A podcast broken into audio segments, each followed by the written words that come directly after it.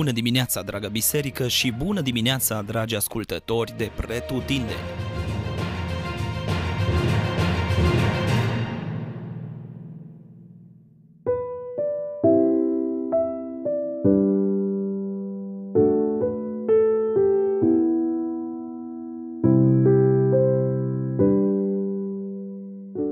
Numeri, capitolul 19 Apa de curățire Cenușa unei vaci roșii fără pată arsă în întregime și păstrat în afara taberei ca și ingredient pentru prepararea apei de curățire. Ea urma să fie aplicată prin stropire în dreptul celor ce, de exemplu, deveneau necurați prin atingerea de un corp mort sau alte pângăriri ceremoniale, lucru cu privire la care erau legi clare, în mod special în ceea ce privea accesul în cortul întâlnirii și slujirea în prezența lui Dumnezeu. Într-un fel, lucrurile nu s-au schimbat și astăzi este nevoie de curățire pentru cei ce vor să se apropie de Domnul, iar slujirea autentică și primită de Domnul este doar cea făcută în curăție. Restul e amăgire și mai mult chiar o sfidare, o ofensă adusă celui pe care pretindem că îl slujim și care ne spune clar cum să o facem. Dar vom reveni aici. În ceea ce privește simbolistica apei, aceasta este un subiect foarte diversificat. Apa simbolizează de la viață, binecuvântare, înviorare spirituală, curățire, până la pericol și moarte, apele adânci și învolburate ale mării sau imaginea mării roșii. Aceasta arată că ea poate fi în mâinile lui Iahve și un instrument de judecată, dar în același timp conținea și ideea salvării din pericol a celor credincioși lui Dumnezeu. Ideea de curățire de obicei apare în alăturare cu cea de împrospătare, iertare și vindecare, eliberare și restaurare. Spălarea ocupa un loc destul de important în sistemul ceremonial. Preoții erau spălați când erau consacrați în slujire, leviții erau de asemenea stropiți. Marele preot avea de efectuat o întreagă serie de spălări speciale în ziua ispășirii și de asemenea preoții trebuiau să îndeplinească ritualul apei de curățire, asemeni tuturor celorlalți care trebuiau să se curățească de pângărirea ceremonială. Lângă cortul întâlnirii era de asemenea un ligian, ne amintim de el. Iar asta era o permanentă aducere aminte a faptului că oamenii au nevoie de curățire atunci când se apropie de Dumnezeu. Dar toate acestea, toate aceste imagini din vechiul legământ au oferit un cadru solid pentru botezul pocăinței propovăduit de Ioan mai târziu și apoi pentru botezul creștin în numele lui Isus Hristos. Tot apa apare ca și simbol uh, al umplerii cu Duhul Sfânt mai apoi din inima celui ce însetează urmând să curgă râuri de apă vie. Dar revenind la contextul capitolului de astăzi și pentru că ne apropiem de el din prisma noului legământ, găsim o menționare în legătură cu episodul de azi și în Evrei, capitolul 9 cu 13, unde citim.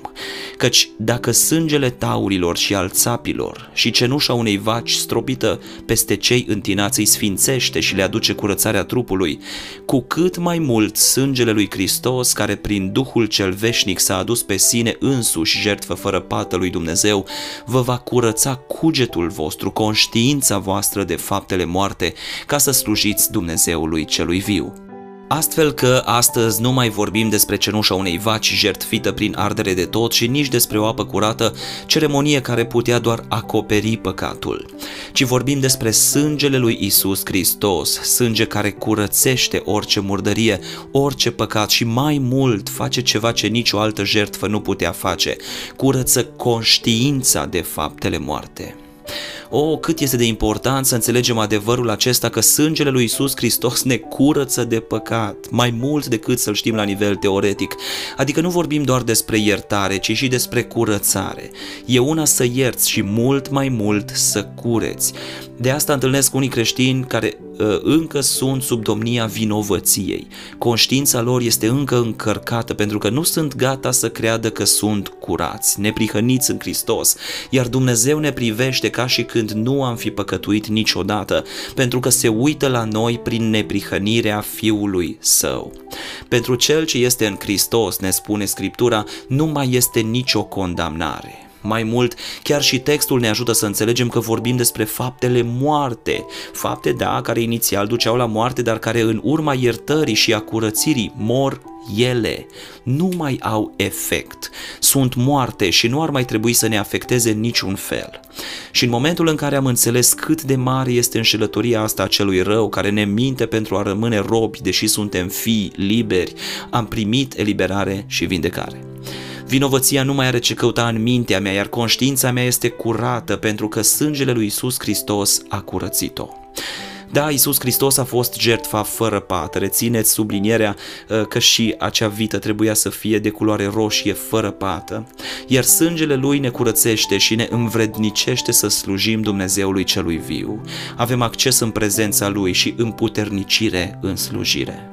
Slujirea autentică, revin la ideea asta, se poate face doar în curăție. Iar Isus Hristos ne pune la dispoziție tot ceea ce avem nevoie pentru asta. Rămâne doar partea noastră de a crede și de a acționa. Închei cu atenționarea din versetul 13 și îl voi citi în versiunea actualizată pentru a înțelege mai bine. Oricine atinge un mort, corpul vreunui om care a murit și nu se curăță, profanează tabernacolul lui Iahve. Acel om să fie distrus din Israel, să fie tratat ca necurat, pentru că nu a fost stropit cu apă de curățare. Și atenție, faptul că rămâne necurat va fi o vină care va fi a lui. Înțelegem ideea? Dacă avem la dispoziție în jertfa Domnului Isus Hristos tot ceea ce avem nevoie pentru a fi curățați, dar noi neglijăm și continuăm să ne jucăm cu necurăția, vom suporta consecințele propriei noastre alegeri. De aceea să căutăm să trăim în mod responsabil, atât în ceea ce privește slujirea în curăție, cât în primul rând ceea ce privește viața noastră și relația noastră cu Dumnezeu.